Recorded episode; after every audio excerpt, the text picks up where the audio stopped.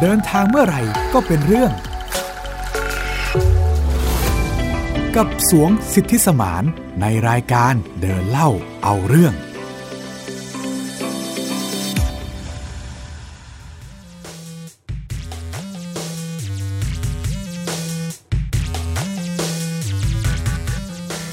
สวัสดีครับ ต้อนรับคุณผู้ฟังเข้าสู่รายการเดินเล่าเอาเรื่องนะครับ กับผมสวงสิทธิสมาน ค่ะ สวัสดีค่ะ มิวไอราสนศรีค่ะ เช่นเคยนะคะ ติดตามกับพวกเราได้ผ่านทาง www.thaipbspodcast.com รวมไปถึงแอปพลิเคชัน Thai PBS Podcast ด้วยค่ะ จริงๆ แล้วสัปดาห์นี้เราไม่ได้จะพาไปเที่ยวกันแล้วนะฮะ อ้าว ทำไมล่ะคะ จะพาไปที่สังเวียนแทนครับ เอ๊ะเดี๋ยวนะ ไปสังเวียน สังเวียนนี่คือไปต่อยมวยใช่ไหมสวง เอาเปล่าครับไปสังเวียนซีฟู้ดที่ชะอำครับ เดี๋ยวนะ ใช่ไหมเนี่ย ล้อเล่นครับ โอเค เอ่อไปสังเวียนมวยนั่นแหละครับผม อ่า เพราะว่าวันนี้เราจะพูดถึงเรื่องการออกกำลังกาย ใช่ โดยเฉพาะการออกกำลังกายแบบชกมวยนะฮะ อืม ค่ะ ด้วยความที่ตัวผมเนี่ยเป็นคนที่ชอบเล่นกีฬาชกมวยมาโดยตลอด ค่ะ 1-2 ปีที่ผ่านมานะฮะ ก็เลยอยากจะมาเล่าประสบการณ์ตอนที่เอ่อออกกำลังกายชกมวย แล้วก็ได้ขึ้นสังเวียนดู อืม แล้วทำไมถึงรู้สึกว่าอยากจะเล่าประสบการณ์การออกกำลังกายแบบชกมวยล่ะ จริง ๆ สวงเล่นกีฬาอะไรบ้าง โดยปก จ ติ ริง แล้ว ๆ จริง ๆ ผมเป็นคนเล่นกีฬามาโดยตลอดฮะ ค่ะ ตั้งแต่เด็กเนี่ยคุณพ่อคุณแม่ก็ให้ไปฝึกว่ายน้ำอะนะฮะ อืม แล้วพอเข้าโรงเรียนไปก็อยู่ชมรมฟุตบอล อยู่ชมรมว่ายน้ำซึ่งก็ฝึกร่างกายมาโดยตลอด ค่ะ จนกระทั่งเข้าโรงเรียนประจำอะนะฮะพอเข้าโรงเรียนประจำไปแล้วเนี่ยก็ต้องเล่นกีฬาเกือบจะทุกประเภทเลยฮะ อืม ที่ที่ที่คนไทยส่วนใหญ่เล่นกัน ค่ะ ไม่ว่าจะเป็นบาสเกตบอลนะฮะกรีธารักบี้ฟุตบอล แล้วก็เบสิกอย่างฟุตบอล ค่ะ ว่ายน้ำตีแบดตีเทนนิส โอ้ โอ้แล้วก็วิ่ง แล้วก็ออกกำลังกายพวก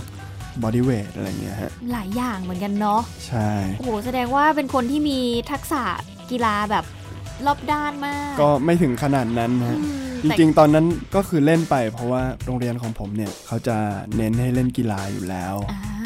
ก็จะเป็นเรียนครึ่งวันที่เหลืออีกครึ่งวันเนี่ยเล่นดนตรีกับเล่นกีฬาฮะ อ๋อ ก็จะเหมือนบาลานซ์ทั้งวิชาการแล้วก็ ใช่ครับ อย่างอื่นให้เด็กๆ ได้ทำด้วยดี ใช่ จังเลยโรงเรียนนี้นะคะ คุณผู้ ครับ ฟัง ในเรื่องของกีฬาเนี่ยที่ที่เขาให้ผมเล่นเนี่ยก็มีชอบบ้างไม่ชอบบ้างครับ แต่ก็ต้องเล่น เพราะว่าอย่างที่บอกไปโรงเรียนผมเนี่ยกีฬาเป็นส่วนหนึ่งของชีวิตอะนะฮะ ค่ะ เราก็ต้องเล่นเพื่อเข้าสังคมเพื่อเพื่อคบเพื่อน เพื่อทำให้ตัวเองเนี่ยได้เป็นที่ยอมรับในสังคมโรงเรียนประจำ อืม ซึ่งการเล่นกีฬาเนี่ยคือการแสดงออกถึงความแข็งแกร่งของ ค่ะ การเป็นผู้ชายในโรงเรียนประจำชายล้วน อ๋ออา เป็นอย่างนี้นี่เอง ใครเล่นกีฬาเก่งๆเนี่ยก็จะก็จะเพื่อนก็จะรัก อ๋อเหอ รุ่นพี่ก็จะชื่นชมอะไรอย่างเงี้ยฮะ อืม ซึ่งส่วนใหญ่เนี่ยกีฬาที่ผมเล่นในโรงเรียนเนี่ยฮะก็จะเป็นกีฬาที่เล่นเป็นทีมเป็นหลัก มันก็เพราะว่าต้องเล่นกับเพื่อนอะนะฮะแล้วก็ฝึกทีมเวิร์กต่างๆ ตัวผมเนี่ยก็พยายามพยายามมากที่จะเข้าไปเล่นกีฬากับเพื่อนๆ แต่ก็เล่นกีฬาทีมเนี่ยไม่ค่อยเก่งสักกีฬาหนึ่ง ค่ะ แม้ว่าจะพยายามแล้วอะนะฮะ ค่ะ ถึงแม้ว่าจะพยายามเพื่อที่จะให้ตัวเองได้เป็นที่ยอมรับเนี่ยแต่มันก็รู้สึกว่าจริงๆ แล้วมันไม่ใช่ทางจริงๆอะนะฮะ ทำไมเราถึงรู้สึกว่าการเล่นเป็นทีมมันมันไม่ใช่ทางเราเลยอะ คือเราเกรงใจสายตาคนอื่น อืม คือเรารู้สึกว่าเราไม่มั่นใจอะแบบเราไม่รู้ว่าเราเล่นดีหรือเปล่า เรากลัวโดนเพื่อน เป็นตัวถ่วงเพื่อนไหม กลัวเป็นตัวถ่วงเพื่อน กลัว เออ คือมันมันมันมันมีความรู้สึกต่างๆ มากมาย คือเราจะค่อนข้างเครียดกับการเล่นกีฬาทุกครั้ง แล้วพอแบบยิ่งเครียดยิ่งกังวลเนี่ย มันก็จะยิ่งทำให้เล่นไม่ดี พอยิ่งเล่นไม่ดีก็จะยิ่งโดนด่า พอยิ่งโดนด่าก็จะยิ่งเครียด เออเออ แล้วก็วนไปอย่างเนี้ยฮะ ค่ะ ก็เลยคิดว่าเนี่ยเป็นจุดอ่อนของลักษณะนิสัยของตัวผม ที่ ค่ะ ทำให้ไม่ชอบเล่นกีฬาเป็นทีม อืมอืม แล้วพี่หมิวนี่เล่นกีฬาไหมฮะ ก็เล่นบ้างค่ะ แต่ว่า ครับ ก็ไม่ได้เยอะเนาะเล่นได้บางอย่าง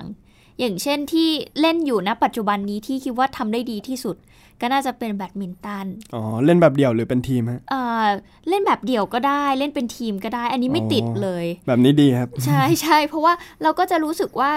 มันก็คนละฟิลกันเนาะเล่น ครับ คนเดียวเราก็จะรู้สึกว่าโอเค มันคือการเอาชนะคู่ต่อสู้ แต่พอต้องเล่นเป็นทีมเราก็จะรู้สึกว่า ความเป็นทีมเวิร์กมันการทำงานร่วมกันอ่ะ ครับ มัน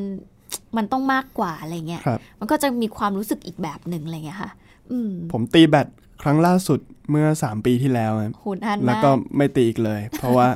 ครั้งนั้นเนี่ยคือตีแล้วเกิดอุบัติเหตุไหลหลุด อ้าวเหรอ คุณไปตียังไงถึงขั้นกับไหลหลุดเลยอ่ะ ใช่ เขาก็ถามกันอย่างนี้เหมือนกันฮะ เออ ทำไมคือแบบแทนที่เล่นรักบี้เล่นรักบี้มาทั้งชีวิตไหลไม่หลุด มาตี อืม แบตแล้วไหลหลุดอ่า โอ้โหคุณค่ะ แปลกดี เอ อ นั่นน่ะสิแปลกดี งั้นแสดงว่าตอนที่ออกท่วงท่ามันอาจจะแบบ มันผิดจังหวะ ท่า ฮะมันผิดจังหวะแค่นั้นเอง อืมก็ต้องระวังเนาะ ครับ ค่ะ อย่างที่บอกครับผมชอบเล่นเดี่ยวมากกว่า อ่า เล่นเป็นทีม ช่วงมัธยมปลายเนี่ยก็เลยตัดใจยอมแพ้กับกีฬาทีม แล้วก็ช่างมันละเออเราไม่ต้องการเป็นที่ยอมรับแล้ว เพราะว่ามันพยายามพยายามมานานแล้วว่าเราเหนื่อยแล้ว เราขอไปหาอะไรที่เราทำแล้วสบายใจดีกว่า อ่า ก็หันมาเอาดีกับการออกกำลังกายแบบกีฬาประเภทเดี่ยว ผมเริ่มจากบอดี้เวทครับ ค่ะ บอดี้เวทก็คือเหมือนกับว่าดึงข้อ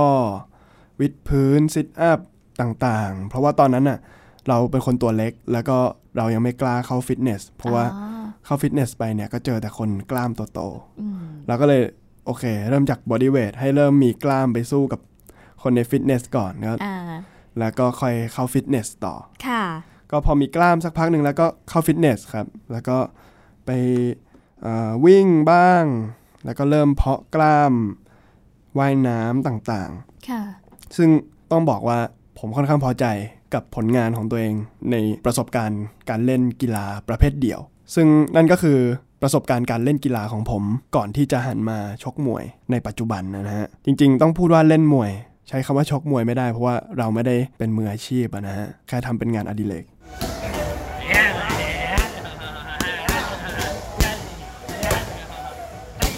ผมสวงสิทธิสมานรายงานจากค่ายมวยย่านสายสองนะฮะ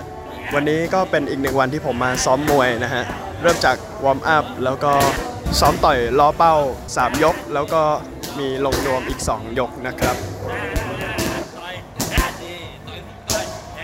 ต้องย้อนไปครับว่าความผูกพันของผมกับกีฬา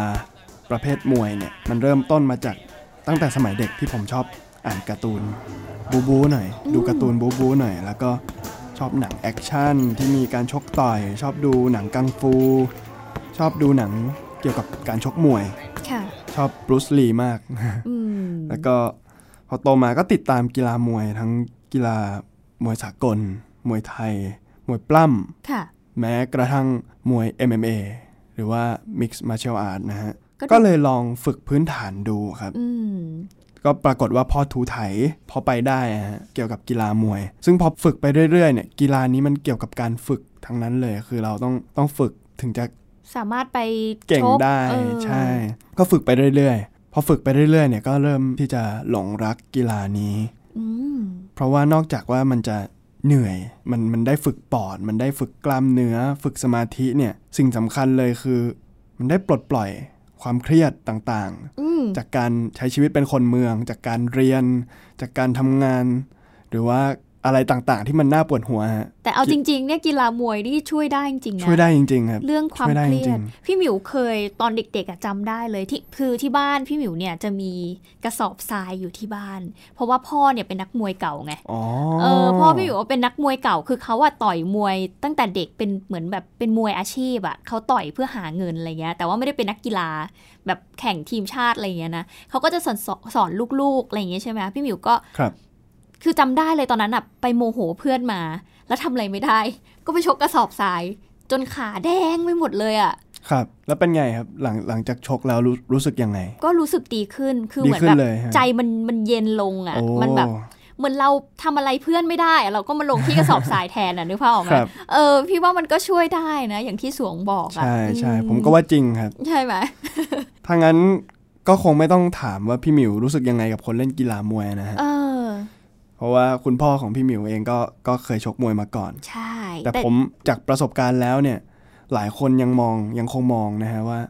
กีฬามวยเนี่ยยังเป็นเรื่องความรุนแรง อืม มีความรุนแรง มีความก้าวร้าวอยู่ในนั้น ค่ะ ซึ่งผมก็อาจจะเห็นแย้งหน่อย ค่ะ เพราะว่าจริง ๆ แล้วผมก็ไม่ได้เป็นคนก้าวร้าวอะไร แล้วก็กีฬามวยเนี่ยไม่ได้ทำให้ผมก้าวร้าวอะไรขึ้นมาด้วย อืมอืม ความนิยมของกีฬามวยในปัจจุบันนะนะฮะ รายการมวยต่างๆ ที่นำดาราขึ้นมาชกกัน หรือที่เขาเรียกกันว่ามวยดารา อ่า แล้วก็ยังมีการออกกำลังกายที่เป็น cross fit fitness นะฮะ ค่ะ เป็นมวยลดน้ำหนัก แล้วก็เป็นการออกกำลังกายที่ผมมองว่านิยมขึ้นเยอะมากๆนะฮะในสมัยนี้ ใช่ โดยเฉพาะในหมู่ผู้หญิง ใช่ถูก เพราะว่าตอนเนี้ยพี่หมิวก็เริ่มเห็นว่าผู้หญิงเนี่ยไม่ใช่แค่ผู้ชายเนาะผู้หญิง ใช่ เองก็แบบไปชกมผวยมไปค่ายมวยมีผู้หญิงเยอะกว่าครับ เออแต่จริง ๆ พี่หมิวว่าหลาย ๆ เหตุผลของผู้หญิงที่ที่ไปเรียนชกมวยก็มีหลายแบบเหมือนกันเนาะ ครับ บางคนไปเรียนเพื่อที่จะลดน้ำหนัก ออกกำลังกาย ครับ หรือบางคนเรียนไว้เพื่อป้องกัน ป้องกันตัว อะไรแบบเนี้ยก็มี อืม ใช่ใช่ผู้หญิงป้องกันตัว การมีศิลปะการป้องกันตัวเนี่ยก็เป็นสิ่งที่เอาไว้ใช้ในยามฉุกเฉินได้นะฮะ ค่ะ ผมจะมาเล่าเนี่ยคือเรื่องที่ผมได้ขึ้นสังเวียนชกมวยคือมันไม่ใช่สังเวียนแบบว่าขึ้นไปแล้วก็ชกเอาเงิน มีกองเชียร์เยอะๆแต่มันก็แค่การลงนวม ค่ะ ก็คือขึ้นไปลองเชิงกันบนเวที แต่คือแต่คือชกกันจริง ๆ เจ็บ ค่ะ จริง ๆ อะไรเงี้ยฮะ อืม ขึ้นสังเวียนครั้งแรกเนี่ยขึ้นไปกับรุ่นน้องในค่ายนะฮะใช้กติกามวยสากลก็คือ ใช้ได้แค่มืออย่างเดียวไม่เตะ อืม ไม่เข่าไม่ศอก ตอนนั้นเนี่ยผมก็ค่อนข้างมั่นใจในเชิงมวยสากลของตัวเอง เพราะว่าก็เคยเรียนสากลมาก่อนด้วย เราฝึกมานานแค่ไหนแล้วก่อนที่จะขึ้นสังเวียน ถ้าฝึกแบบจริงจังเลยเนี่ยก่อนที่จะขึ้นสังเวียนฝึกได้สักประมาณประมาณ 2-3 เดือนนะฮะ อืม แต่ว่าก่อนหน้านั้นเนี่ยผมผมเคยฝึกมวยสากลมาก่อน เคยฝึกบราซิเลียนจิวจิสุมาก่อน อืม แล้วก็มวยปล้ำอะไรพวกเนี้ยฮะก็ก็เคยฝึกมาก่อนอยู่แล้ว แต่ว่าไม่ได้เป็นจริงเป็นจัง อ่า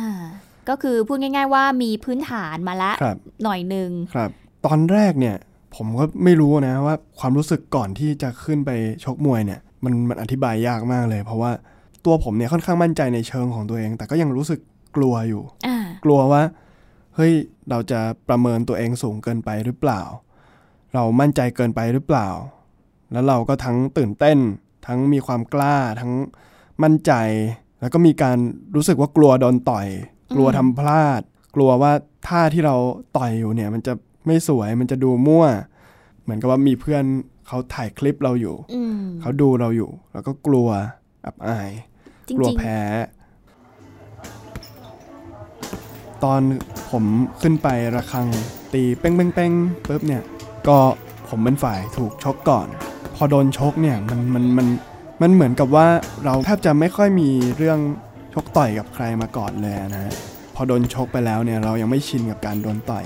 ก็เลยรู้สึกโกรธ อืม รู้สึกโมโห ทั้งๆทที่ก็รู้นะว่า บนสังเวียนเนี่ยมันต้องมีการชกกันอยู่แล้วอะแต่ว่าแบบพอมันรู้สึกโมโห พอมันรู้สึกแค้น มันอยากจะเอาคืนนะ อยากจะเข้าไปต่อยน้องเขา อ่า คืน คือเราโดนต่อยคนเดียวไม่ได้ น้อง อืม ต้องโดนด้วย อืม ก็เริ่มทำให้เกิดการควบคุมอารมณ์ไม่อยู่ ค่ะ เริ่มเสียสมาธิที่ซ้อมๆมาก็ลืมหมดก็ถาโถมตัวเข้าไปเข้าไปชกน้อง ก็กะว่าจะเอาคืนน้องให้ได้ อืม ซึ่งก็เข้าไปแบบการป้องกันตัวทุกอย่างหายหมด ก็เลยสิ่งที่ผมกลัวทุกอย่างกลัวว่าจะมั่ว กลัวว่าจะทำได้ไม่ดี กลัวว่าถ้าจะไม่สวยก็เละทุกอย่างเลย เออ ทำได้แย่ไปหมดใน ค่ะ ทุกๆด้าน ก็ยังโชคดีที่เชิงมวยของน้องก็ยังไม่ได้ยังยังเป็นมือใหม่เหมือนกับผมอะนะฮะขึ้นครั้งแรกด้วยกันทั้งคู่เลย ค่ะ น้องเนี่ยก็ยังไม่สามารถหาจุดอ่อนของผมได้ อ่า ผมก็เลยยังยังยังไม่น็อกในตอนนั้น อืม แต่ถ้าเจอคนที่เป็นมวยแล้วเนี่ย ยังไงผม ก็ น่าจะล้มไปแล้วฮะ อ่า ที่ที่ที่ควบคุมสติตัวเองไม่อยู่ขนาดนั้น ค่ะ ภาพจำบนสังเวียนของผมเนี่ย คือมันเลือนลางมาก เรารู้ตัวอีกที มีสติอีกทีหนึ่งเนี่ยคือระฆังหมดยกแล้ว อืม แล้วเราก็ถอยออกมา ในตอนนั้นเนี่ยก็รู้สึกเจ็บแขน เจ็บขาไปหมด รู้สึกเจ็บจมูก เจ็บหัว เจ็บมือด้วยที่ไปชกเขาแล้วก็เจ็บมือเองอะไรเงี้ย อ่า ฮะแล้วก็ปากแตกอะไรเงี้ยฮะ ม ผมก็แบบ โอ้ มันเกิดอะไรขึ้น มันเหนื่อยมาก เป็น 3 นาทีที่นานมาก ๆ เท่าที่ผมรู้ ค่ะ ที่ผมคาดเดาเนี่ยมันคืออย่างหนึ่งเลยคือเรื่องของสัญชาตญาณของผมอะพอผมควบคุมอารมณ์ไม่อยู่เนี่ย สัญชาตญาณของผมมันขึ้นมากลืนกินสมอง อืม จนแทบจะจำอะไรบนนั้นไม่ได้ อืม เหมือนแบบเลือดมันร้อนนะฮะ แล้วก็อะดรีนาลีนมันพุ่ง จบยกแล้วก็ยืนแทบไม่ไหวเลย อืม เป็นประสบการณ์ขึ้นสังเวียนครั้งแรกอะนะฮะ ค่ะ จากการที่เราได้ลงสังเวียนครั้งแรกเนี่ย พอเราลงมาแล้วเนี่ย รู้ตัวแล้วล่ะว่าเราอะเจ็บตัว ครับ แต่อีกสิ่งหนึ่งพี่หมิวเชื่อว่าเราน่าจะได้เรียนรู้มันก็คือ เราได้อะไรจากสังเวียนแรกนี้บ้าง จากกีฬามวย อย่างแรกเลยฮะคือเรื่องของการควบคุมอารมณ์ตัวเอง การควบคุมสติ คือ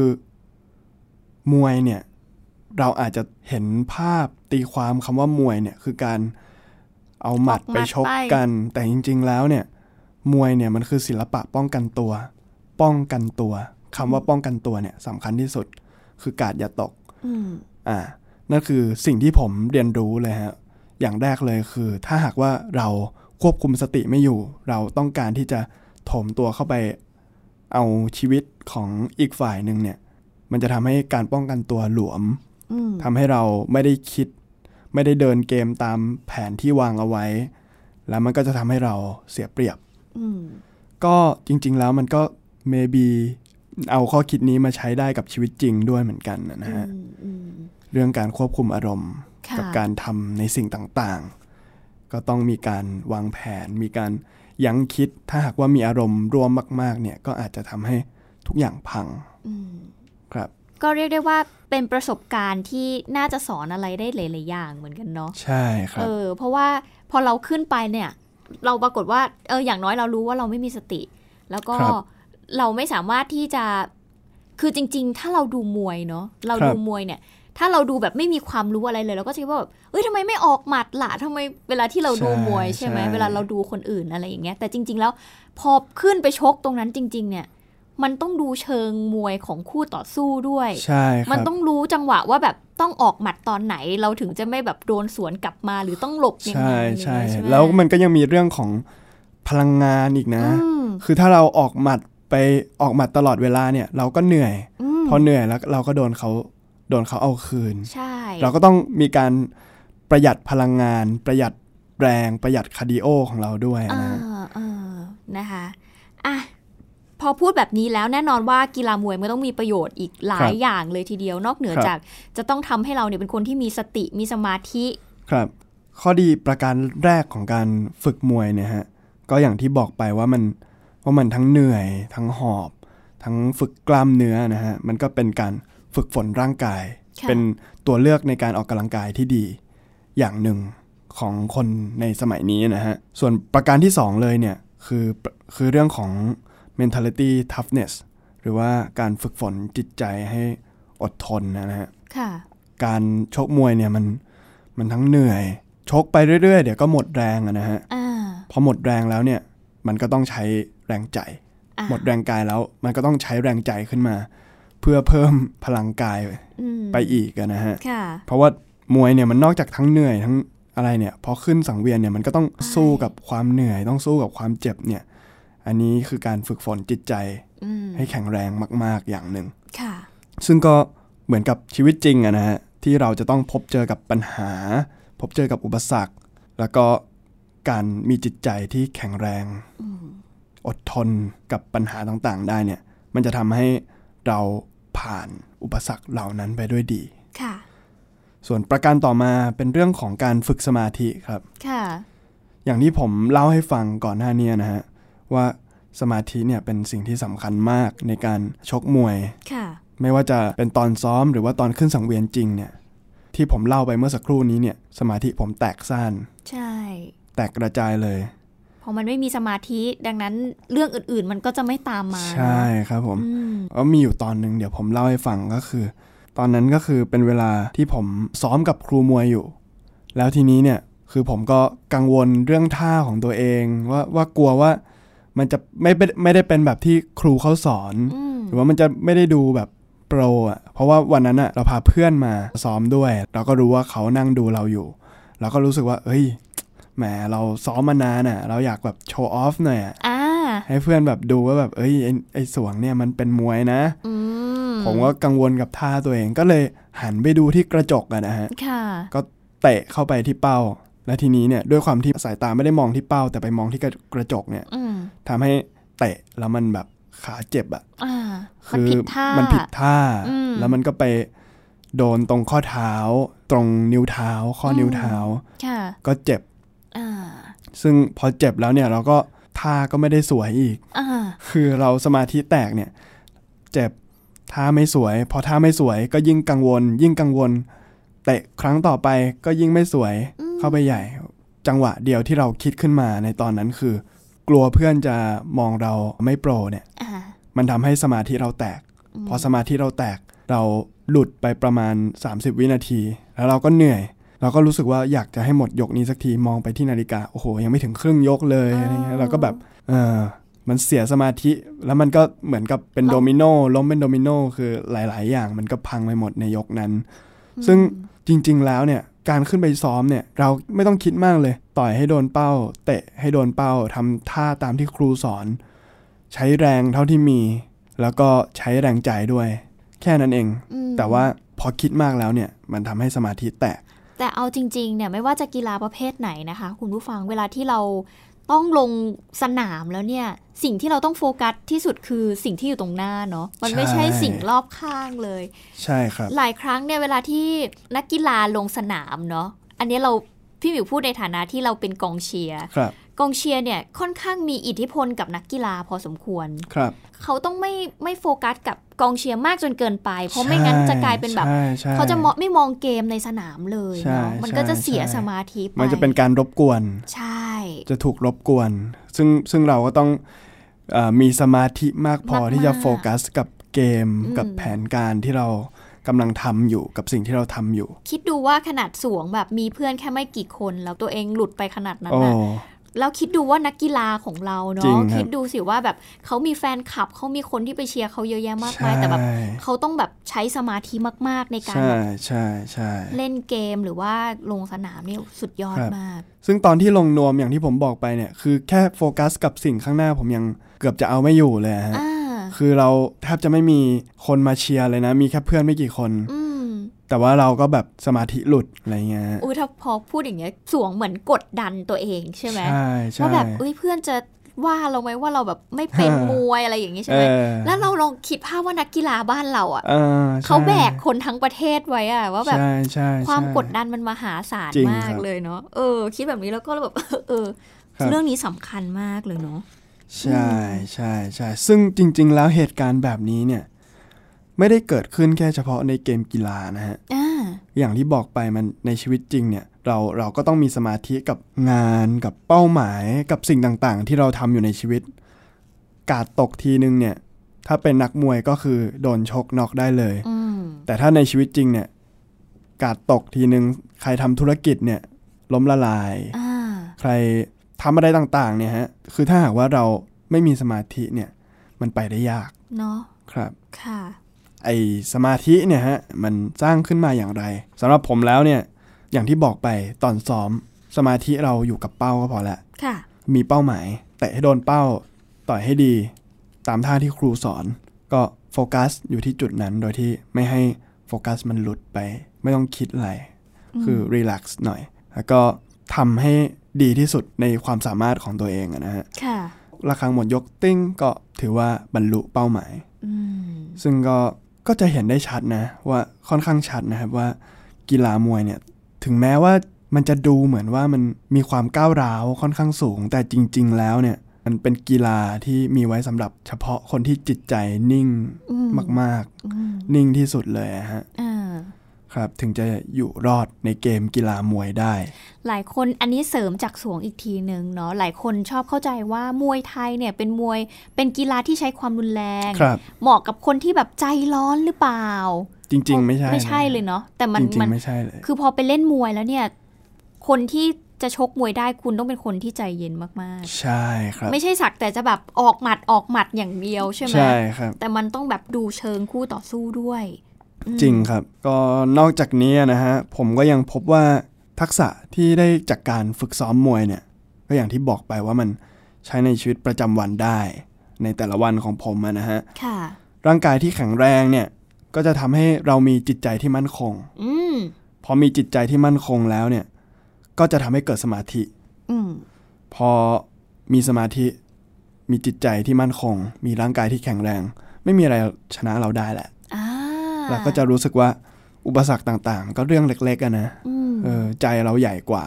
ร่างกายเราแข็งแรงพอที่จะเอาชนะมันได้ ค่ะ สมาธิเราก็อยู่ตรงนั้นไม่ไม่ล็อกแลกทำให้เราไปสู่เป้าหมาย และในทางกลับกันเนี่ยสมาธิเนี่ยก็สร้างความแข็งแกร่งให้กับจิตใจไปด้วย ค่ะ จิตใจเนี่ยที่แข็งแกร่งเนี่ยก็ให้พลังงานกับร่างกายไปในตัว อ่า ร่างกายเนี่ยก็คือสังขารนะนะฮะ อืม ก็จะเป็นสิ่งที่พาเราไปสู่เส้นชัยที่เรามองไว้เป็นเป้าหมาย ซึ่งบางครั้งเนี่ยการต่อสู้ต่างๆ ในชีวิตอะ่ะมันมันอาจจะเป็นแค่การต่อสู้กับตัวเองเท่านั้น อืม บนสังเวียนมวยก็ก็เช่นกัน ผมเคยได้ยินนักมวยหลายคนให้สัมภาษณ์นะนะฮะคือจริงๆแล้วการสู้บนสังเวียนเนี่ยคือการสู้กับตัวเอง อืม แล้วคู่ต่อสู้เนี่ยเป็นแค่ทางผ่าน อ่า สำหรับการไปสู้กับตัวเอง เขาเขาก็พูดเอาไว้อย่างที่ผมก็ตอนแรกก็ไม่ค่อยเข้าใจเอ๊ะมันมันมันสู้กับตัวเองยังไงอะไรเงี้ย เอ ฮะ อ พอมาชกมวยเองก็ก็รู้เลยว่าจริง ๆ แล้วตัวเองเนี่ยเป็นคู่ต่อสู้ที่น่ากลัวที่สุดแล้วแหละ เพราะว่ามันต้องสู้กับทั้งความเจ็บปวด ความขี้เกียจ เอออ อารมณ์ ต่างๆ ความใจร้อนต่างๆ ลักษณะนิสัยบางอย่างที่เป็นอุปสรรค ค่ะ กับการเอาชนะตัวเองเนี่ยฮะ อืมเขาถึงบอกไงว่าต้องเอาชนะตัวเองให้ได้ก่อนก่อนที่จะไปชนะคนอื่น ใช่ใช่ อ่า ใช่เอาชนะตัวเองได้แล้วเนี่ยการจะเอาชนะคนอื่นก็ไม่สำคัญแล้วฮะ อ่า ถ้าชนะตัวเองได้นะฮะ เราปิดรายการที่ตรงนี้ดีไหมคะคุณ สวยเชียว ผมผมก็เริ่มรู้สึกว่าตัวเองจะกลายเป็นไลฟ์โค้ชแล้วเนี่ยฮะ นะคะ อืมก็เป็นข้อคิดผ่านการเล่นกีฬาแบบ ครับ มวยไทยของสวงที่วันนี้นำมาเล่าแล้วก็มาพูดคุยให้ได้ฟังนะคะ ว่าจริง ๆ แล้วเนี่ยกีฬามันก็มีข้อดีเนาะ ครับ ถ้าเกิดเราลองมองดูดีๆ แล้วก็ลองดูตัวเองสิว่า เอ้ยจริง ๆ แล้วเนี่ยเราเรามีความคิดเห็นยังไงกับมันบ้าง เราได้เรียนรู้อะไรกับมันบ้างนั่นเองค่ะ ก็วันนี้ก็หมดเวลาไปแล้วนะฮะ พบกันได้ใหม่ใน EP ต่อ ๆ ไปนะครับ ก็ยังมีการเดินทาง แง่คิดหรือว่าเรื่องเล่าต่างๆ จากผมมาเล่าให้พี่หมิวแล้วก็คุณผู้ฟังได้ฟังกันนะครับ ในรายการเดินเล่าเอาเรื่อง วันนี้หมดเวลาลงแล้ว ก็ขอลาไปก่อนครับ สวัสดีครับ สวัสดีค่ะ